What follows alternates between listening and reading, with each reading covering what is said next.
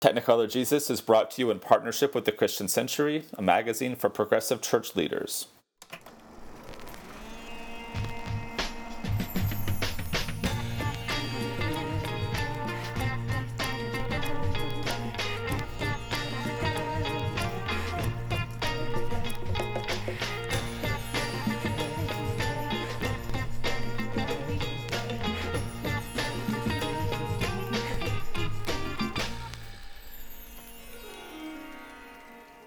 Everybody, welcome back to Technicolor Jesus, where we talk movies and pop culture with an eye for pastors, preachers, and Sunday school teachers. My name is Matt, and I'm the pastor at University Presbyterian Church in Austin, Texas. And I'm Adam, and I'm a scholar minister and writer in Pennsylvania. And if you're new to the show, here's how it works we invite guests who pick movies for us to watch, and then we watch them from our vantage as ministers, as theologians, and as people who just love movies. Then we gather around for conversation. This week we watched The Social Network with Steve Thorngate, and in our first segment of the show, Justification by Faith, we're going to talk about what this movie has to do with life and ministry and theology and in the world. In our second segment, Preaching to the Choir, we're going to offer up some specific ideas for what you might do with the social network for this coming lectionary Sunday, which will be May 27th, Trinity Sunday. And finally, in our third segment, Postludes, we'll take a second to share just another little preacher thought from each of us on something else that we're reading, watching, or following. But before we get too far down the line, I want to introduce our special guest for today's show. Steve Thorngate is an associate editor at Christian Century. He's one of the folks who works with us on getting this show out to you, and we really appreciate him stopping by today and hanging out with us and sharing his wisdom with us. Steve's also a, a church musician and a songwriter, and we'll post a, a link up to his Bandcamp page on with our show notes. Steve, it's so great to have you here. Thanks for joining us. Hey, happy to be here, guys. I love the uh, love the show and uh, grateful for the opportunity. So today we are talking about, and I'm just going to own this up front. We are talking about one of my favorite movies of the last decade. Uh, I'm in the tank for this one. This is David Fincher's 2010 film, The Social Network, which chronicles the first year in the birth of Facebook and Mark Zuckerberg's transition from awkward Harvard undergrad to Silicon Valley up and comer. This movie was based on Ben Mezrich's 2009 book, The Accidental Billionaires, but it's adapted for the screen by Aaron Sorkin, and Sorkin and Fincher are interested in a lot more than the history lesson of how Facebook came to be. Instead, they're self consciously telling a modern day creation myth. It's a, a phrase that pops up later in the movie. It's about the most contemporary sorts of anxieties like belonging and ambition and privilege and generational change, and of course, in Facebook speak, friendship. And I freely admit that I'm the one bringing this movie to our conversation today, not only because it's great, but also because, of course, Facebook itself has been significantly in the news recently, and I thought that made for a good excuse for a rewatch. But, Steve, I'm curious about your thoughts. How does this one sit with you, and what was it like to go back to this movie with all we know about Facebook now in 2018? Yeah, when when you guys suggested it, I, I had the same thought. Wow, this is this is definitely the right time to rewatch The Social Network. I hadn't seen it since right when it came out, um, and my my first reaction was, God, in internet years, 2010 was a long, long time ago. Um, I, I, know in your I think it was your most recent episode, you talked to our uh, our columnist Kathryn Reklis, and went back to Billy Wilder, and uh, this this feels like another another deep vault kind of kind of choice um, even though it's just eight years ago. And part of that is just getting older and time moves faster. But it, it, it the, the, basic anxieties that the uh, that the the filmmakers have about Facebook and social media generally, um, they're just completely different ones than we have now. Yeah. Um, and smaller in a way, but but just different. There, there's this, uh, you know, this this kind of concern about is is friendship real when you have friendship online? You know, is this a genuine form of connection? That one's persistent. We're still worried about that. um, it, it maybe that the ship has kind of sailed um, on, on, people, you know, feeling like they have any choice in the matter, which is a whole topic of its own. But also this whole this whole preoccupation about what's the business model of Facebook and how how does it, does it make its money? And you know, yeah, it's an origin story, um, but just seeing seeing that eight years later, it's like, gosh, well they they they got big and cool like uh, like Zuckerberg wanted, and they also sold a lot of ads like Eduardo wanted, and they're just kind of they they succeeded on both of their terms, and they did what both guys were kind of afraid of, and now we have this huge beast. Um, but their, their concerns then, um, the, the concerns in 2010, looking back at Facebook, uh, are somewhat less apocalyptic than now when we're when we're trying to figure out, you know, is is Facebook going to destroy the social order and democracy as we know it? and is there anything that can be done to stop it even even by the people who run it? And that that's uh, just how much that has changed is really is really striking in, in a few short years. And yet watching it i'm also i'm also struck by um, the pairing of fincher and sorkin. Um, it's an odd one in a lot of ways um, but it also seems more appropriate to me now than it did when I first saw it. I think um, because I mean, it, no, no one would say, "Hey, those two guys should make a movie together." It, it, it doesn't it doesn't make a whole lot of sense. Um, but but when you watch the movie, there's this kind of you know this this classic kind of Fincher, just like a this vague sense of of unease that's sometimes better defined than other times. But it's just there's kind of, there's kind of a, a tension and an anxiety to the movie, and then there's all these one-liners, you know, um, which is a, a, strange combination. I can't think of a lot of other movies that, that have that particular uh, that particular kind of one-two. Um, all the all the joking around that happens in this movie that is you know the the, the trademark Sorkin dialogue, and yet that that somehow seems so appropriate now because that that is my experience of social media in 2018. right. Um, yes. Uh, you you you come for the jokes and you you stay for the quiet sense of doom. You know, it, it's a that it actually really really works. And and the thing that keeps me from some some people say they can't quit Facebook because it's where they keep in touch and connect with people they can never talk to. I, I feel like I can't quit Facebook because it's where I go to see which of my friends are being funny today. It's where I go to like crack a joke that I don't know who, if anybody, will appreciate. you know, and um, and that's a maybe that's a, a, pretty small positive in comparison to the very large negatives we've learned about Facebook. Um, but but something about that uh, the the sense that that something is going very very wrong in this movie, and yet there's all these great lines. It just seemed uh, I, I liked that part of it better right now than I did. Uh, several years ago. It made a little more sense in retrospect. And it's not even just the it's not even just the the Sorkin dialogue. There, there's uh, there's funny st- there's other funny stuff too. That that weird that weird scene where the Winklevoss twins are are rowing in their race, and you have the, the what's the name of the Grieg? Uh, da, da, da, da, da, da, da, yeah. da, da. And, but and the Hollow Mountain King. Yeah. Thank you. Yes, but but it's not it's not just that. It's um the the Nine Inch Nails guys who scored the movie. They right. they kind of juxtapose it with this kind of dark, foreboding electronic thing, and the scene is just bizarre and hilarious, even without without dialogue. You know. Um, so it's it's an odd combination of things, but it worked a little better for me this time. And uh, you know, the the the sense of of unease in this movie is is so big for us now, as we're so worried about um, about Facebook and the, the state of the internet and everything else, and that uh that kind of that, that all seems to come back in a way to the way that that Facebook has empowered people, and not just people, but entities, as we now know. You know, um, some some of them more, uh, we might look more favorably on than others, to tell a particular kind of story and to make it be heard. And that that's been such a such a shift in our culture, the the way that how immediately Facebook empowers people to do that.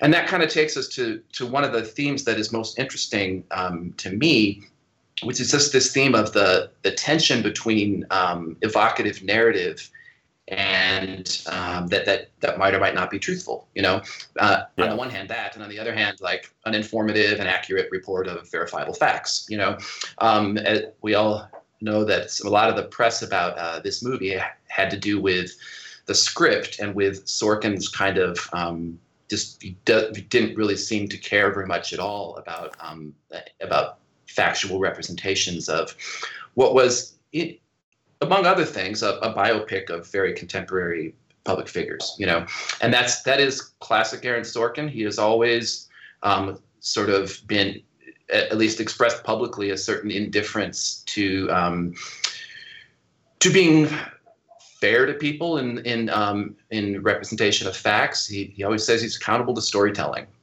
um, which which I can kind of appreciate. Um, but you know the, the, the problems that that raises, and uh, you know, it, it, early in the days of social media, people talked a lot about um, how are you representing yourself on this platform? Um, is, is, it a place to be yourself? Is it a place to be someone else that um, that you imagine yourself to be? And uh, I think it seems like a long time ago, but it's easy to forget that one of the big Facebook innovations was that there was this expectation that you actually were who you said you were, right. which wasn't which wasn't true of the predecessor uh, social media companies, and certainly wasn't true of you know the uh, the, the, internet of the 90s. um, and that and so that was kind of the innovation is too strong a word, but that was really like the presenting thing with with Facebook, and uh, and how quickly it became clear that just because you use your real name doesn't mean that the story you are telling about yourself is true, or is um, is completely true, or is the whole story, et cetera, et cetera. Um, and then of course t- today when we talk about Facebook, that this is one of the big questions. Um, it just because something tells a good story, uh, or or aligns itself with a particular narrative that you find appealing or interesting or whatever, um, what is its relationship with facts? Um, is it is it flatly false? Is it um, you know is it deceiving in what it leaves out, et cetera, et cetera? So that that's kind of a big classic topic. It's certainly not new with Facebook. The um, the relationship between facts and truth is not a is not a, a new thing or a small thing, um, but it's an interesting one, and it's it's of course central to I think how a lot of us think about the Bible, about worship, about preaching, um, certainly about something like the doctrine of the Trinity, which is not a not reducible to any any verifiable facts in the traditional sense. Um, so yeah, that's some of my opening thoughts. Matt, uh, you're the one who picked this. What uh what stood out to you this watching? Because you were in the bag for this movie when it first came out, and you actually liked it probably a little bit more than I did it uh, on the the first go around. I didn't really like this movie the first time I saw it. I actually liked it much better this time. Yeah, so did uh, I. So what did what did you see in it this time that kept you a fan? Well, the, the more I watch it, the more I'm convinced that uh, Aaron Sorkin ha- has in the lead up to this writing this movie or working on this movie uh, watched citizen kane too many times hmm. I, right. and, I, and I and I and so I think this movie owes is I think this movie is Sorkin and to some degree Fincher's attempts to make a modern Citizen Kane, um, and, and and by saying that I don't mean that uh, Social Network is as monumentally important as that movie is. It does not have anywhere near the degree of stylistic innovation that um, that Welles was using, and so there's a certain category of, of importance that just disappears. Uh, but I, I, think reading Social Network through Kane is really helpful for me because it it gets at some of that that distinction between okay, yeah, the the reception around this movie at, at the time was very much about okay, how much of this is true? Is this a, is this a real is this a real um, uh, kind of documentary stance on how Facebook was born? Is this the real Mark Zuckerberg? Is this the real Eduardo Saverin? And, and I, I just frankly think that Sorkin doesn't care about that at all. Uh, and, and you could critique him for not caring about that, but what he's interested in is um, this character who um, becomes a, a, media mogul in the dawn of a, of a new kind of technology, the same way that Kane does, um, and, and who becomes incredibly powerful within that medium the way that Kane does, and exerts mm-hmm. that power in ways that are both culture shifting and also for him deeply personal. Like Charles Foster Kane just really wants to print newspapers that will encourage people to love him, and it doesn't right. work. And and Mark Zuckerberg really just wants to create a technology that will allow him to feel welcome in an exclusive club, and it and it never quite works. Uh, and that both movies then so that then the social network is using Mark's ex girlfriend the way that Kane uses Rosebud right, as exactly. the like as the like totem, and yeah, I mean Sorkin has never been um, has uh, this is probably his worst film in terms of gender representation, and the women in this film are ex- entirely there to help the men reflect on their own on their own anxieties, and that that is a major problem. But one of them here is that she basically plays the part of the sled, right? Yeah. Um, who is the totem? That... which is, yeah, which is a damning statement. yeah, no, no, no, I'm not. Yeah, um, I mean, aside from, I mean, that that opening scene of dialogue is incredible, and and and she gets a heck of a lot more dialogue and agency there than the sled does. But nonetheless, that's not that's not high praise. No. Um, but I, I, I think it's I think what he's trying to do is is write something, and what Fincher's trying to do is craft something that is broadly about this nexus of ambition and and and feeling um, on the outside and wanting to be accepted and wanting and also wanting to be powerful and how that haunts relationships and the cost that people pay I think there's something broadly universal there that just happens to be set in this super contemporary moment with actual people. And yeah, there are consequences of that. But I, I think this is a, a, very broad strokes kind of American story, which is what I, I, I continue to resonate with about it.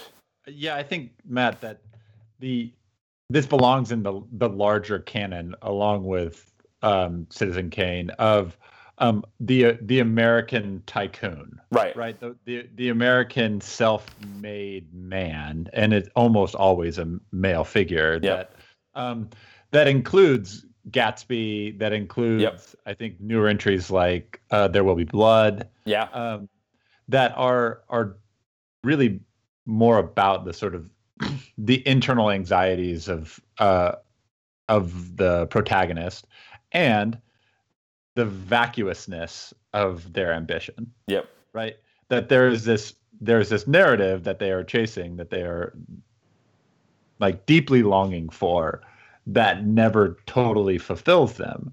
And it I have to say it wears on me that this is like at times this movie is about a girl, right? Like Sure. Mm-hmm. Like what's the motivating factor? It's a girl. Well, I think it's a little bit more I think Fincher wants to make it a little bit more complex than that. Um, because I think he's positioning this film as sort of, like you said, in in this larger ecosystem of of stories of of creation myths about people who made something amazing and world changing and um, influential, and yet them they themselves were um, were unfulfilled. And I mean, from a theological standpoint, it it's me trying to figure out like, okay, so like, what is what does belovedness look like is the word that kept coming back to me as I tried to as I watched this movie. Like is I don't think Zuckerberg ever feels the appropriate amount of recognition for the things that he's done, but I don't think that there's enough recognition in the entire world to sate whatever need he has, at least in this movie. No, of course. Um, and uh, which leads me to like thinking about ambition in this movie, which is I think a pretty interesting theme. Um, ambition is not just about mastery, right? Like I, I think my favorite parts about this movie are when he's doing when he's coding. Mm-hmm. Um, because you get to you get the sense that he's actually good at something. Yep. He's not just a he's not just a jerk. No, he's, he's incredibly not, smart at coding. He's, like he's yeah. and he's he's he's smart about coding. Like he's he's he's genuinely good at something. He has mastery over a very technical skill and when I look at that, I I like that. I um, and yet mastery um, in our like in our equation of of ambition always has another axis, which is the axis of recognition. It's not just that you're good at something; you want to be recognized for being good at something. And for me, watching this movie, it was seeing how his ambition was so out of whack, in part because the recognition of the mastery was never enough. It never would was able to balance and um, and for me, I, I, think about that with regard to our churches, about like um, how how we want to be good as ministers, so we want to be good at our jobs, but that's not enough. We want to be like recognized at our jobs, and I see this too with the century sometimes, Steve, where like I write for you all, and there are moments where I'm like, I wish this, I wish more people would like this on Facebook, or like why didn't why didn't this get like the Associated Church Press put out awards? Like who who got awards, who didn't? And I'm like, why does like every writer that I see who speaks publicly always puts award winning because there are like a billion awards in publishing. Yep. But the Associated Church Press ones are the biggest. I hope you know. Those, those are the big ones. Those yeah. are the important ones. Um, and, and but it but it led me to to to also begin to reflect upon how my ambition and my mastery gets so easily thrown out of whack. Mm-hmm. Yeah, I, I, think you're right to pick up on Zuck as a kind of as as a as a master as a coder, and that some of the those especially in the first 30 minutes of the of the movie we get a variety of scenes where he is showing his his incredible competence uh, just putting these sites together. I, I think the the uh, where some of the most interesting my favorite i'm not doing this well. My actually my favorite sequence in the movie is right after the the opening credits uh, when he is first coding together FaceMash and you're getting the um, the, the deep coding shots of him. Uh, he's just come back from breaking up with his girlfriend. He's going to put together this this site that allows people in harvard to go and pick which harvard undergraduate female is more attractive. Uh, and because he's he's mad about the breakup and he's kind of venting it on the community. Uh, but the that sequence is intercut with this uh, the opening party of one of the Harvard exclusive social clubs where women from um, other area colleges, Boston University, Boston College, whatever, are being bussed in um, and then allowed access into this exclusive male uh, college party. And it's such a perfect back and forth distillation um, between generational understandings of how power and privilege work. Mm-hmm. That, that, that, Mark has mastery over the code. He has actually an incredible amount of power in a way that the culture has not perfectly realized yet. Uh, but but those those boys are also um, exercising an incredible amount of power um, through the kind of an inherited uh, privilege that they assume through that that social club both of those institutions of power are treating women as property. Neither mm-hmm. of them are particularly interested in exercising empathy. And so, to, in one sense, we, we, we look obviously at FaceMash, this website that Zuck codes up in one night, and say that it, it is cruel, and it is totally cruel. Uh, but but it, that's not the whole truth because the other cruelty is that the system is already cruel and then through this this exclusive social club that is that is bussing women in. Uh, and I think that's a really interesting back and forth that helps us get at okay, yes, what social media is going to do is not altogether pretty, and it's going to allow us to do things publicly and say things publicly about one another and treat one another in ways that we find to be reprehensible. But it is not a new. But those that that reprehensibility is not a new invention. It's just all of a sudden not taking place behind closed doors. Yeah, that's that's well said, Matt. And uh, uh, that's that's my favorite scene in the movie too. Um, and I, I, love what what you're describing of the back and forth between the uh, the two the two situations and what's same and different about them.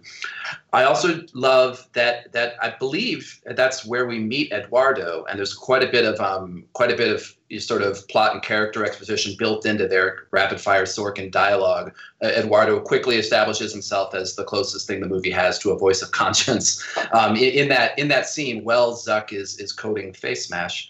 And um, it, but I, I, think the, the main reason I love it is because it's it's exciting. It's exciting yeah. just to just to watch the main character of a movie figure out a problem and get excited about figuring it out. That's um that's so relatable and I was I was fascinated. I mean, not not being brilliant. That's not relatable to me at all. But I just uh, getting obsessed with something and figuring it out and having fun. You know, um, and I, I, was struck in the kind of aftermath of the original release of this movie that um, Zuckerberg's line he kept returning to was that um, you know, they, the filmmakers think that the only reason we would do something like make Facebook is to, to get a girl. I don't remember exactly what he said, um, but actually we like to make things just to make things. Yeah. And uh, it's it's a great line. Uh, and but my reaction to it was that that's in the movie too. That was the best part of the movie was when yeah, it showed making things. Uh, I guess it gets overshadowed pretty quickly. Um, but but I, it was hard for me to forget because it's the best scene. Yeah, and it's and well, it's echoed and, think... and it's echoed later when they have the audition sequence for the Facebook internship right when all right. the when all the the kids are kind of having the drinking game around the computers and and one of them is trying to compete to get the internship and there's a sense of joy in there too that i think is mm-hmm. is is really compelling well i thought also the other parallel to this particular scene is the larry summers winklevoss conversation oh, interesting yeah um because he's Larry Summers is a, a, very powerful person. He is the chancellor of Harvard at this moment, uh, or in, during the during the movie. Um, he was the former treasury sec- treasury secretary. Um, and he's a jerk. Mm-hmm. He's and he was notoriously a jerk at Harvard. Um, and there are like no end to the Larry Summers stories at Harvard. If you if you hang out in Boston for ten minutes, someone will tell you one. Um, but they won't ever call it Harvard. They will say a college in Cambridge. Um, and but Summers comes in and basically says, "Buzz off! Like I don't care." Number one, Summers doesn't seem to have that any idea about the the wave of technology and its value that it's about to hit the you know the culture. Sure. Um, but more than that, like he is, he and Zuckerberg are just different generations of the same people. They are highly powerful, ruthless folks who got to where they were they were by um, not caring what the Winklevoss twins say. They the the the the funniest part about this movie is that the ostensible villains, if there are villains in this movie, are these like perfect, almost Aryan twins mm-hmm. who are supposedly they're they're privileged, they're good at everything, and their biggest flaw is that at least one of them has bought into the orthodoxy of Harvard. Meanwhile, the president of Harvard has not bought into the orthodoxy of Harvard. Like right. the president doesn't care. He knows that that's just what you say to people. That's just to keep the myth alive. But really, uh, the myth is only there in order for you to preserve the types of power um, that are entrenched in people's offices, like Larry Summers, the chancellor of Harvard. Um, and so it, it's a really interesting scene to to watch that and juxtapose that with the first scene, where like there are new routes of power being opened up, and but that doesn't automatically close down the old roots of power as well. Yeah, mm-hmm. and I think there's I think this movie is doing a lot with kind of generational change and that's one of those places too where the you know one of the I'm, I'm not sure I think that the Winklevoss twins are the villains in this movie and I, I want to come back and ask you all about that. But I, I think there definitely are lines drawn between folks who uh, think and, and strategize using uh, methods they don't realize are outdated and folks who think and strategize using methods that they know to be new and upcoming uh, and, and, and the tragedy of the Winklevoss twins in this movie is that, by despite being members of the younger generation, they are playing by the old book. Uh, right. And and the and in some ways, it's the tragedy of Eduardo too. Is that he's on the cusp of this new thing, but he's he's selling ads retail in New York instead of thinking the way the new way that Silicon Valley wants him to think. Uh, it's it's it's what allows um, it's it's it's what allows Sean Parker Entree is is not any particular set of skills, but a willingness to come and and think along a new kind of generational alignment. I see that kind of stuff playing out in churches all the time. Um, mm. and, and we can certainly circle to that, but let me ask you all this.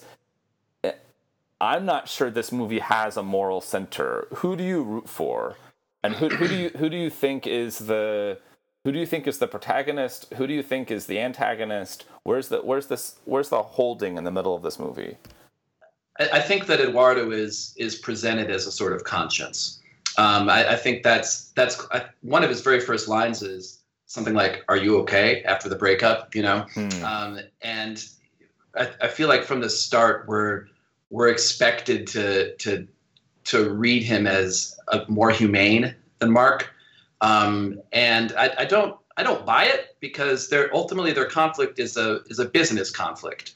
And um, Eduardo's whole point is that they should sell ads. I mean, if that's if that's the moral conscience of the movie, um, it's it's not a particularly inspiring one. Yeah. Um, but but I don't I don't know who else it would be, and I, and I feel like Sorkin is pretty heavy heavy handed at certain points at, uh, at presenting him that way. And of course, that's that's the source material. He was the only major player in the story who cooperated with uh, with the writing of the book that this is related to, um, and so that a lot of the controversy around it has to do with that. Um, but I but I feel like Ed, Eduardo comes off looking pretty good in this movie, um, and and I don't I don't feel like Mark it, Mark ever does if he's a he's not a traditional protagonist that's for sure.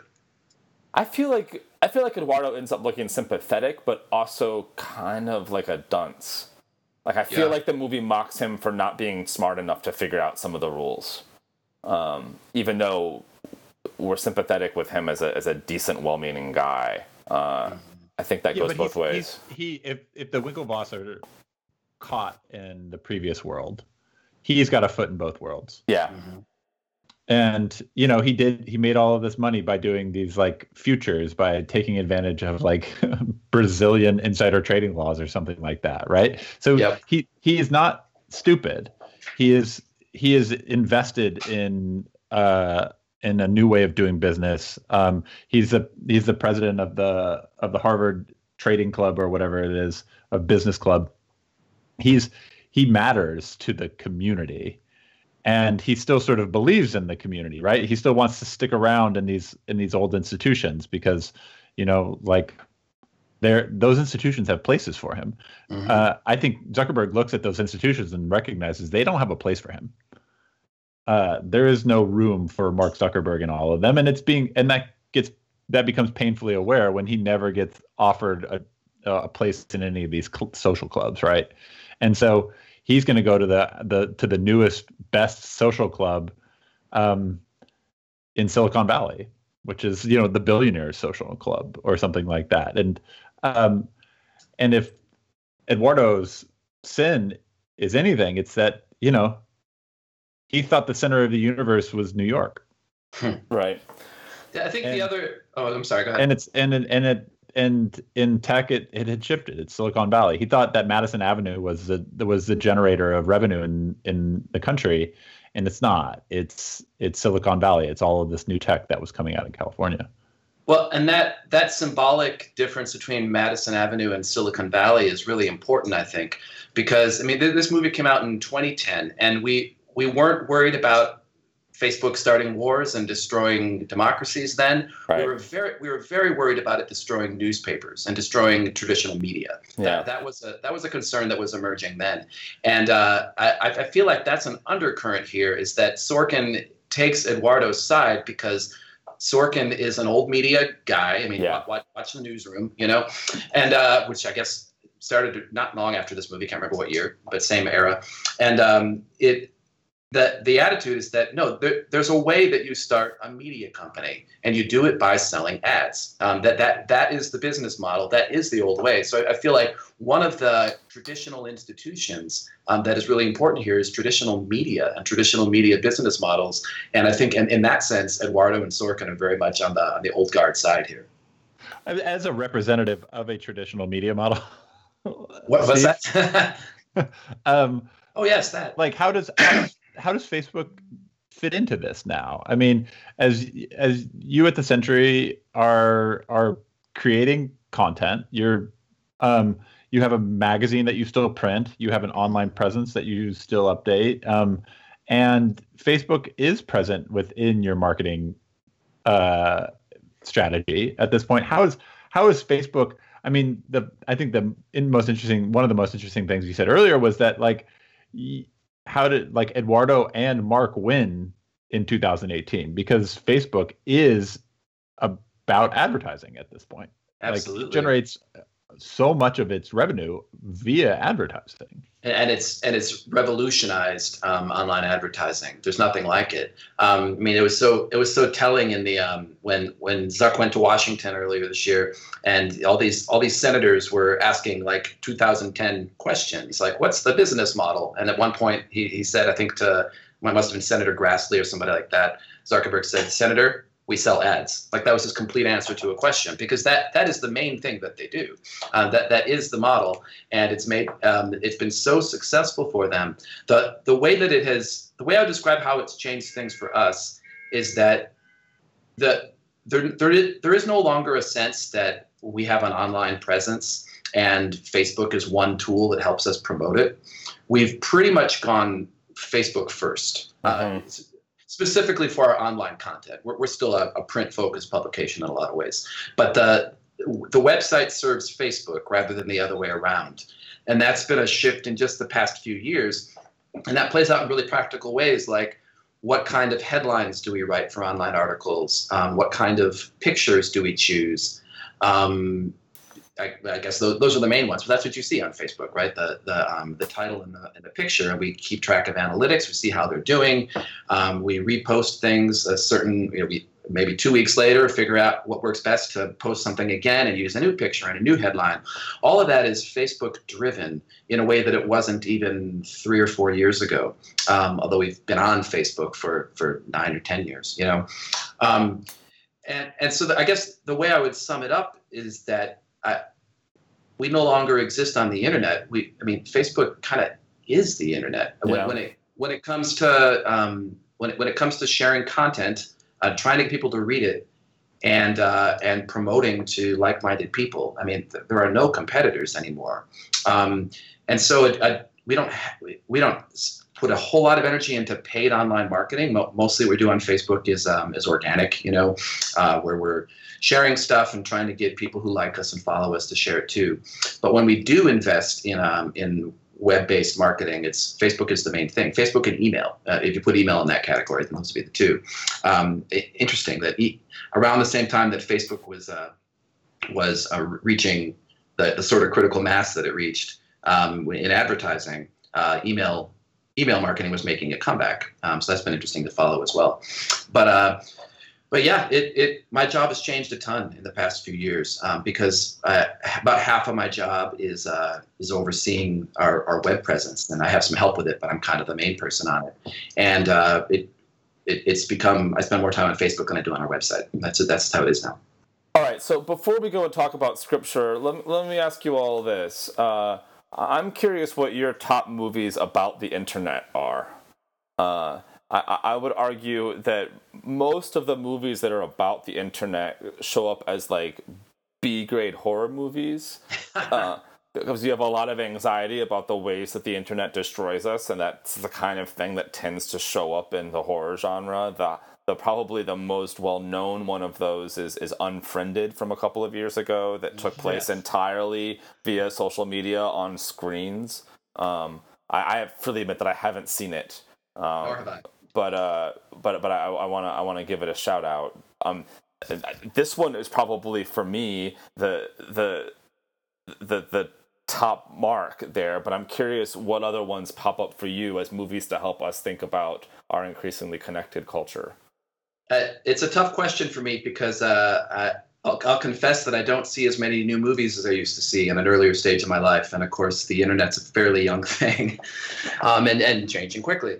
Uh, well, one that I really like that is not not about the internet to the degree that this movie is, but uh, to a certain extent is the the Miranda July movie from like ten or fifteen years ago.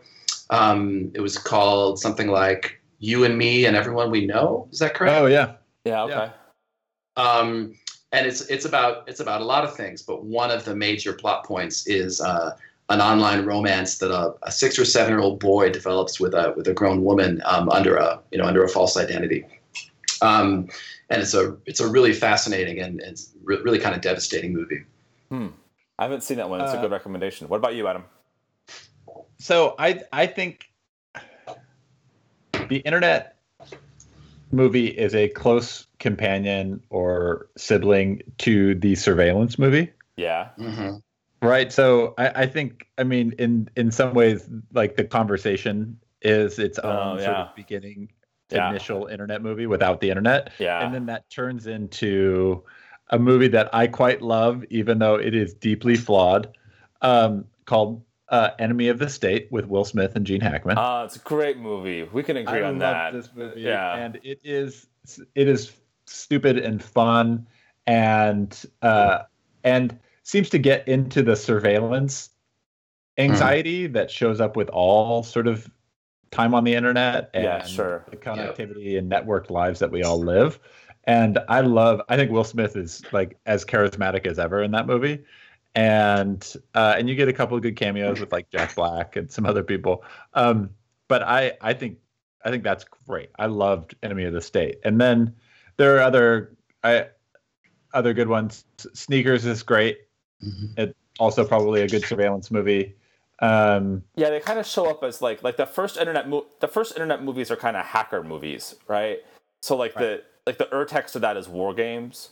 Mhm. Yes. Uh, sne- Yeah. sneakers, and to some extent, even The Matrix is a kind of internet movie about hackers. Uh, yeah, Lawnmower Man. yeah, I mean, and there's some bad ones, uh, like the movie Hackers Like the Lawnmower Man. or The Net, right? And then I got That thinking, like, like all of these movies are terrified of the internet and or our capacity of what we can do with it. And I just, so I was challenging myself to think of a movie that actually felt good about the internet, and the only one I can think of is You've Got Mail. which is just an update of Little Shop Around the Corner, Right. Which is, you know, which is like a 1950s Broadway play about, uh, you know, sending love letters. Right.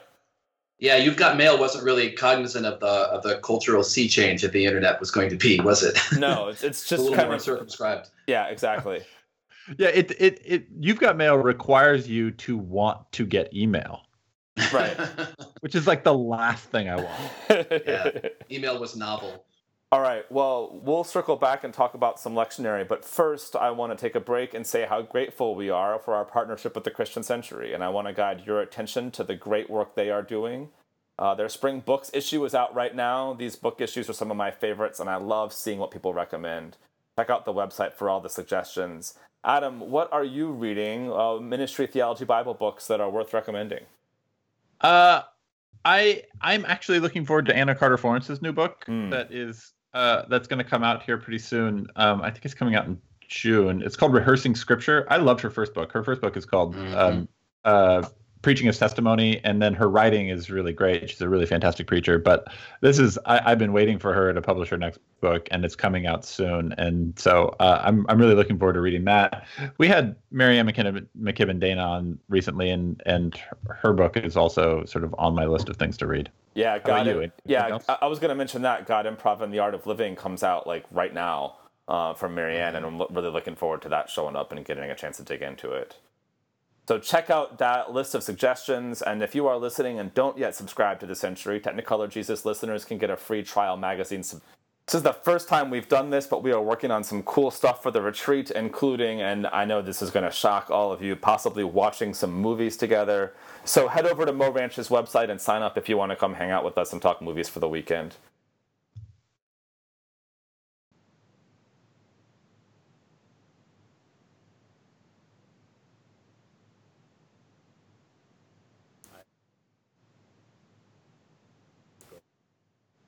All right, finally, I wrote a book. It's now available for pre-order. It is called The Holy No: Worship as a Subversive Act. It's coming out soon. I encourage you all to buy it. Um, I, I'm actually really proud of it. Uh, I worked really hard on it. So go over to Amazon or request it at your local bookstore. Buy the book, The Holy No: Worship as a Subversive Act. All right, Adam, let's move on to preaching. This segment is called Preaching to the Choir. We're going to look at the lectionary passages for May 27th, the first Sunday in Ordinary Time, also known as Trinity Sunday. We've got Isaiah's heavenly version, Isaiah's heavenly vision and the burning coal. We've got the portion of Paul's letters to the Romans where he calls the church heirs of the Spirit. And then we've got John 3 on Nicodemus, which is also a Lenten passage. Steve, as you look at these passages, what stands out for you as inspiring or interesting given the themes of the social network? Yeah, wow, it's uh, it's quite a quite a set of passages for this Sunday. Um, some some very uh, very central text. I, I'm not sure the first thing I would say about them is that you should preach about a movie when these texts come out. But it's uh, it's an interesting Right. question just the same. Um, I think the the lowest hanging fruit is uh, is Romans eight and this. Uh, this I think Adam used the word belovedness, um, but this question of membership and belonging and connection. Um, I'm not going to try to make a case that this is the primary theme in Romans 8. I think it'd be foolish to argue for any one primary theme in such a rich uh, text. Um, but but it is it is beautiful uh, a, a beautiful statement of what it means to belong and uh, be a member within the family of God. The Spirit of God bears witness with our spirit that we are children of God. Um, that that's something that that um, the the Mark in this movie anyway could have could have used. You know that that kind of bearing witness with his spirit. Um, so there's there's something to be done there with uh with um, the the social network and uh, need for community, uh, Mark's motivation, you know, his final club aspirations, all the rest. Um, so you know, social network, social Trinitarianism, etc. Um, the the one that might be more interesting to me though is in John. Um, I, I, wonder about this question: what what is it that can give us a vision for a new kind of life? For um, you know, the, the, this particular passage uses both the phrase "kingdom of God" and, of course, the phrase "eternal life," and uh, there's there's much to unpack there. Um, but but Jesus tells Nicodemus that uh, that being born from above is required to see the kingdom of God, and uh, uh after watching this movie again, I'm I'm left with the question of what what gives us vision for something better. Um, to to return to that question of a of a conscience or a or a moral voice or center in this movie. Um, I, I feel like to, uh, I know I made the case that Eduardo was that, um, but it's a very it's a very very limited role that he plays there. I think overall this this film doesn't really have very much ethical vision that I can that I can name. It's interested in business. It's interested in um, what what drives people apart and uh, and what what makes them want to be part of something more. But if it has something to say about what might be uh, uh, a better or higher way of looking at, at life, uh, what kind of life we want to live.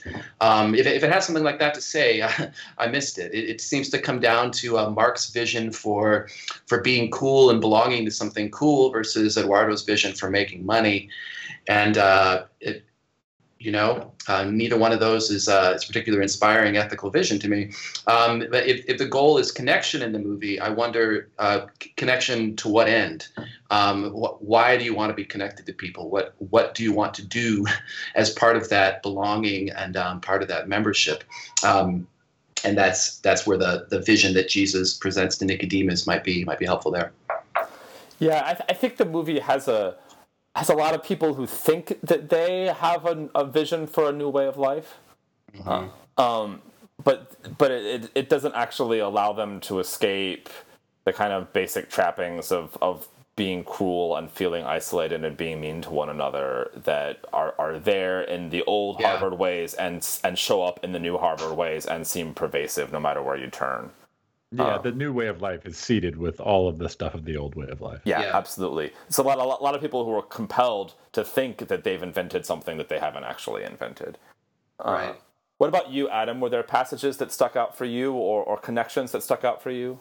Yeah, I mean, I, I love this Isaiah passage. I think it's such a rich and interesting passage, and was thinking uh, about its first line. Um, so this this moment of um, of political danger when the king dies, right? So in mm-hmm. in the ancient Near East, any any time there is this transfer of power from from one king to the next, from one ruler to the next, it, it's always a moment of anxiety. It's it's generally the sort of the leverage point for wars to begin, for sort of family infighting, for uh, court problems to to begin to sort of like seed um, destruction among the people, and when you know, when rulers fight, it's generally the um, the poor who suffer.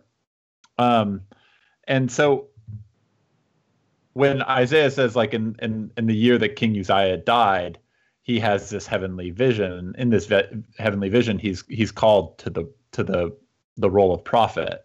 Um, and so I was thinking a lot about what's what's called for in the midst of of anxiety, um, especially given Facebook's place in our anxious world and mm-hmm. how it's been used as a tool of the anxious.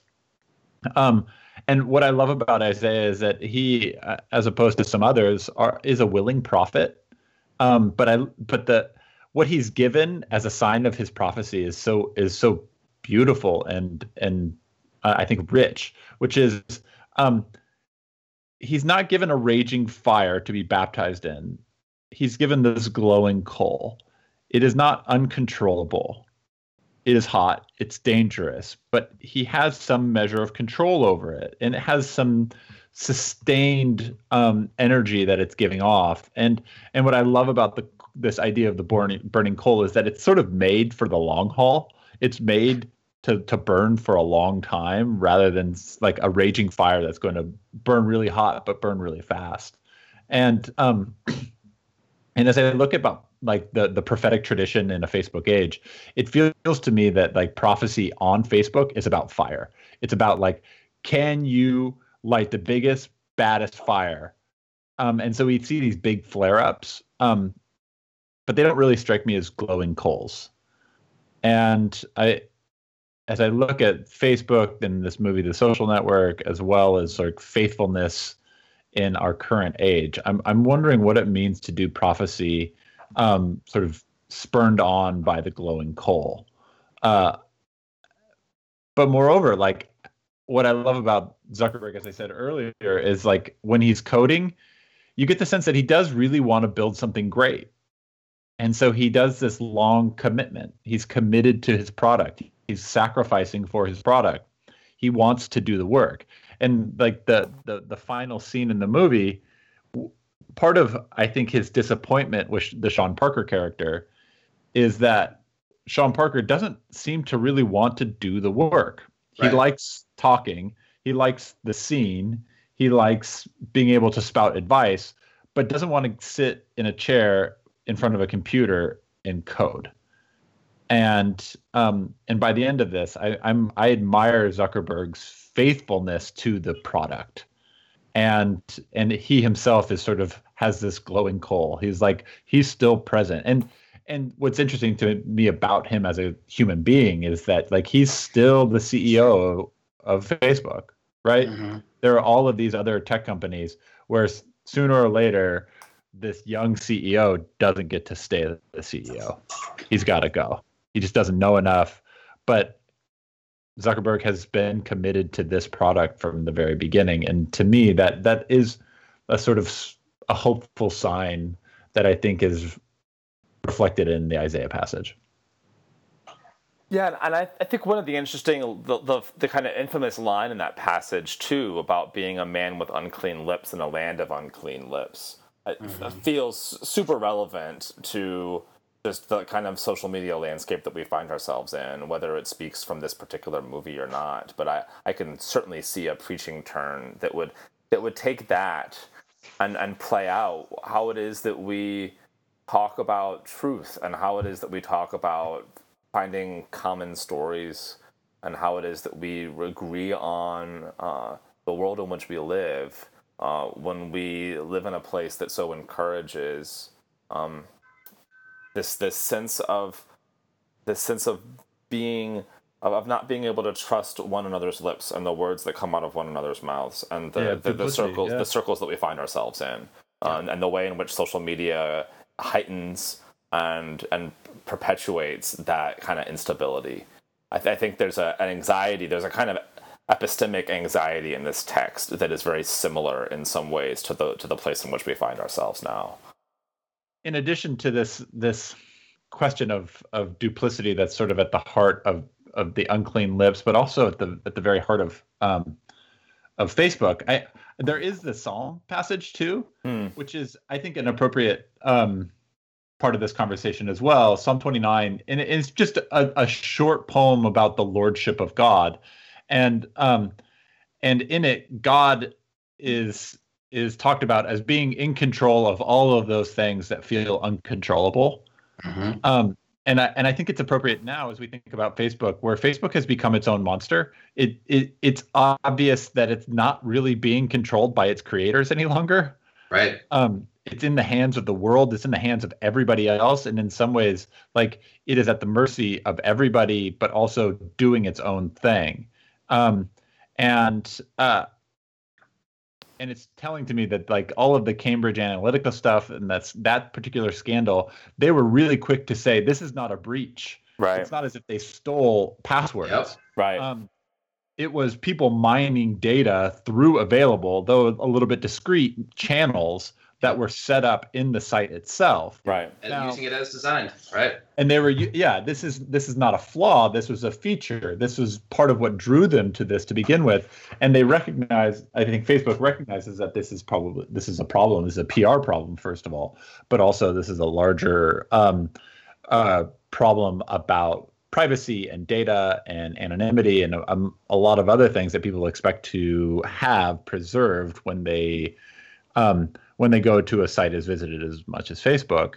But I can't hear that that that scandal in the background and hear also Psalm 29 that continues to talk about the lordship of God, that, that God is in mm. control and God is in control, and not that even something like Facebook, which feels like out of control, what does it mean for us to say, well, and God is even in control of that? God is in control of these things that feel so uncontrollable to us. And not even just God, but the voice of God. I mean, fa- Facebook is yeah. all about giving people voices, right? That that's been kind of the the the positive um, talk about it for years now. And now we come to see just who has gotten a voice and a platform from this thing. Um, and you know, the, the the voice of the Lord is more powerful still. That uh, the voice of the Lord can break the internet, right? Let's hope so. Amen. I hope so. Yeah, that would be great. that'll, that'll preach, yeah.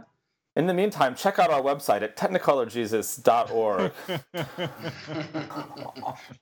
All right, speaking of which, I think that's about time to, to wrap up this part of the conversation and say goodbye to Steve. But Steve Thorngate from the Christian Century, we are so grateful to have you with us today. Thanks for being on the show and thanks for your support of the show. And uh, we are look forward to having you back. Hey, thanks a lot, guys. This was fun. Uh, great, great stuff. I'm happy to be here. All right, Adam, both you and I have a lot more we could say about social network. We'll have to do like social network part two at some point. But for now, we're going to go to our last segment. fans out there. Right, right. The, You're really the, into our show. The, the hardcore cutting room floor social network outtakes that you don't want to miss.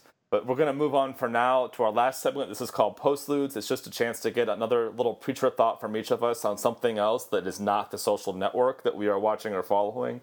So, Adam, talk to me. What's your postlude for the week? Uh, so I want to draw your attention to uh, a, an article that came out in Wired magazine um, in uh, 2014. I mean, four years ago, um, and it's by Adrian Chen, who's I, I, think a really good tech writer. Yeah, who I like reading his stuff. Um, it's called uh, "The Laborers Who Keep Dick Pics and Beheadings Out of Your Facebook Feed." Um, it's one of the more haunting articles that I've read in the last probably five or six years. Mm and um, it's not an uplifting piece and it ought to give us some real sincere pause when we support social media with our eyes and our clicks. The the basic gist of the article is that um, that all of the terms of service within social media um, won't allow you to place pornography or uh, whether that be of adults or children or bestiality or um, or like like terribly violent acts on the social media site and typically the um, the social media site will scrub all of that stuff as soon as it gets um, posted. And the truth of the matter is, is that massive amounts of that per, those particular images are being posted to Facebook and Twitter and Instagram and all of these other social media sites on a very regular basis. And none of the um, none of these social media sites have figured out an algorithm to take them down, and so they rely on people to sit in rooms and check that each of the flagged um, images is indeed um, something that violates the terms of service. And what happened was that in Silicon Valley, they tried to hire people to do this, and immediately these people would quit after four hours of looking at the worst of human depravity. And so what they've done is outsourced this job to generally these large um, sort of warehouses in Southeast Asia, um, where we've asked um, the, the the the world's poorest people to sit in a room and look at all of the terrible things that people post to social media. Um, and so um, I, I, it really gives me pause when I use social media because um, I, I, have to question whether or not we can use social media responsibly with, while all while we contribute to the the very real and deep suffering of others on the other side of the planet. Mm. And so we've outsourced the type of scrubbing that all societies need. Um, there is a there has always been a person in culture whose work was both noble and terrible. Right. Who had to fight monsters and in doing so always became a bit of a monster. Um, and generally societies and cultures found places for those people to operate um, social media has outsourced that to a different place and we are we are making um, we are we are doing real damage to people, and we don't actually, as a society, as a culture, have to figure out how to clean it up. Um, so all of those people who were the guardrail, um, who are no longer fit for polite society, um, they're our problem, even though we don't see them. And I think we, as churches and as people, need to figure out how to take care of them. Which leads me to my second postlude. I'm taking two. Um, Chen's article also made me think of John Ford's classic, The Searchers. Um, this is one of the best five American films, and I love it so much. And Ethan Edwards, who is the main character in The Searchers, um, is a like horribly violent man who has been broken by the world, and he is terrible, and he never wavers from his violence. Um, yet there are these moments because Ford is a genius where where Ethan has these moments where he he does some terrible violence, but then wants to shield his companion from seeing the violence. This is um this is this like like slightly noble and slightly horrible um, figure of American and world culture of the person who has to do the dirty job, but somebody's got to do it. Um, and so at the same time, after you read Adrian Chen's article, um, watch The Searchers. I, I, think both of them have very real moral ethical questions that we need to ask ourselves, especially as we try and figure out how to live in community. So those are my two postludes. How about you, Matt? So I want to do a little bit of a lighter note on social media. Um, Anything is lighter than those two mo- that movie and that article. Yeah, fair enough. Uh, so I, I want to commend a, a Twitter bot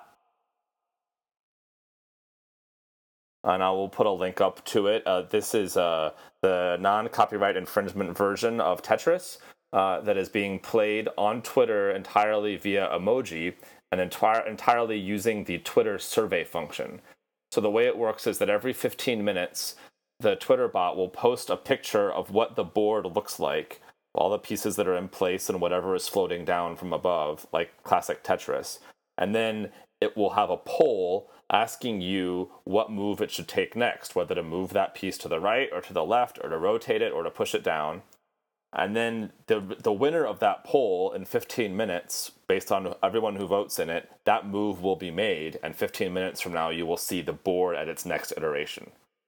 Uh, this is entirely bot run, and I'm totally kind of fascinated by it. If you always liked Tetris but thought it would be better crowdsourced with 3,000 people you don't know, this is the game for you. Uh, it pushes a really interesting question about what it is to play Tetris perfectly. Because, of course, when you have 15 minutes to pick the move, uh, you have an infinite amount of time. And in kind of old, bad wisdom of the crowds theory, you have infinite wisdom. And yet, still, this game gets lost over and over. uh, eventually, the board fills up and, and the game is over and they have to restart. And I find this kind of fascinating because you can go on YouTube and watch like actual Tetris masters play at unbelievable speeds. And they do so incredible speeds. And they it's, do it's mind-boggling. And they, they do so much better than the crowdsourced emoji tetris game does consistently so there's a couple of things happening one of which of course is that the crowd is not as good at tetris as as, as you think it should be given the rules and constraints of Tetris.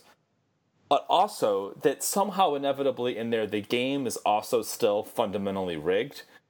That no matter what you do, you end up waiting for the long skinny piece long enough that the board fills up and then you can't win. And and both of those feel like super preachable themes. Of mm-hmm. both both that the, the the crowd is not somehow as as perfect at this as as they should be, but also that somewhere in there the game feels unwinnable. And I'm I'm intrigued by both of those and just kind of in love with this conceit. So we'll put a link up, but it's it's emoji tetra, and I, I commend it to you as a nice break amidst all of the other doom and gloom that may haunt your Twitter feed the way it haunts mine. And that about wraps it up for this episode. We want to let you know that this is going to be our final episode of the spring season. We're going to take a little bit of break. Um, we'll probably have some periodic and sporadic posts uh, during the summer, and then we'll come back for another season starting in uh, starting in the fall. But uh, we really appreciate all of the guests that we've had on and all of the amazing insight that they've provided for us over the course of this year. Um, if you have uh, movies that you want to suggest, if you have guests that you want to suggest, this is the time where we do a lot of planning for the show going forward, and we'd love to hear your suggestions. Uh, Also, if you've liked the show and you haven't had a chance to leave a rating, please go rate it on iTunes or come to the Christian Century and let them know that you love the show. Um, we love getting feedback. It helps us with the show. It helps us um, figure out what we're going to do next. Um, so drop us a line on Facebook or at Twitter or at the show page of Technical Jesus. Uh, special thanks always to our friends at the Christian Centuries. Steve Thorngate has been amazing for us. He's uh, he's been really supportive of the show over the over the course of this year, and we've we've loved being at the Century and all of the good publicity that they've done for the show. Um, if you haven't had a chance to pick up all of the good things they're doing, please do. Um, finally, um, there's also like so many other people who who support this. We are friends and um, and listeners uh, who who send us emails telling us that they love the show. All of that means a lot to us. Garrett Muskowski has been amazing for us, and and always our music was uh, composed by Bobby Brinkerhoff. He is uh, he's an incredible musician. He actually does have a real band. I make up new band names for him every week. But Wait, what? Um, his, yes, he actually has a real band. It's called Kiev. You should actually listen to their music. Um, but thank you everyone for the, uh, for listening to the show, and we'll be back really soon. Thanks, Matt. Thanks, Adam.